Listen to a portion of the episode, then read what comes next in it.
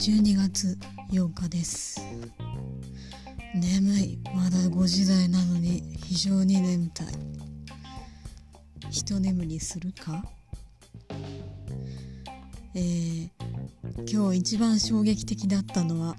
えー、割と久しぶりにスポーツドリンクを飲もうと思って、えー、かねてより準備してあった、2リットルのペットボトルに入った飲みかけというか、えー、ちょっと多少は飲んだスポーツドリンクを久しぶりに出しましたら、えー、ボトルの内側にカビが生えとった。もう、まあ、もちろん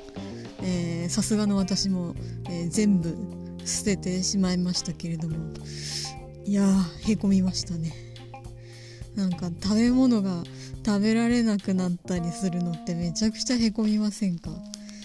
もう飲み物です。もうそれをやってもう非常に、えー、ショッキングな感じでしたね、えー、その他お店に行って、えー、一番欲しかったものが、え売ってなかったりもしてなんか今日は、えなかなか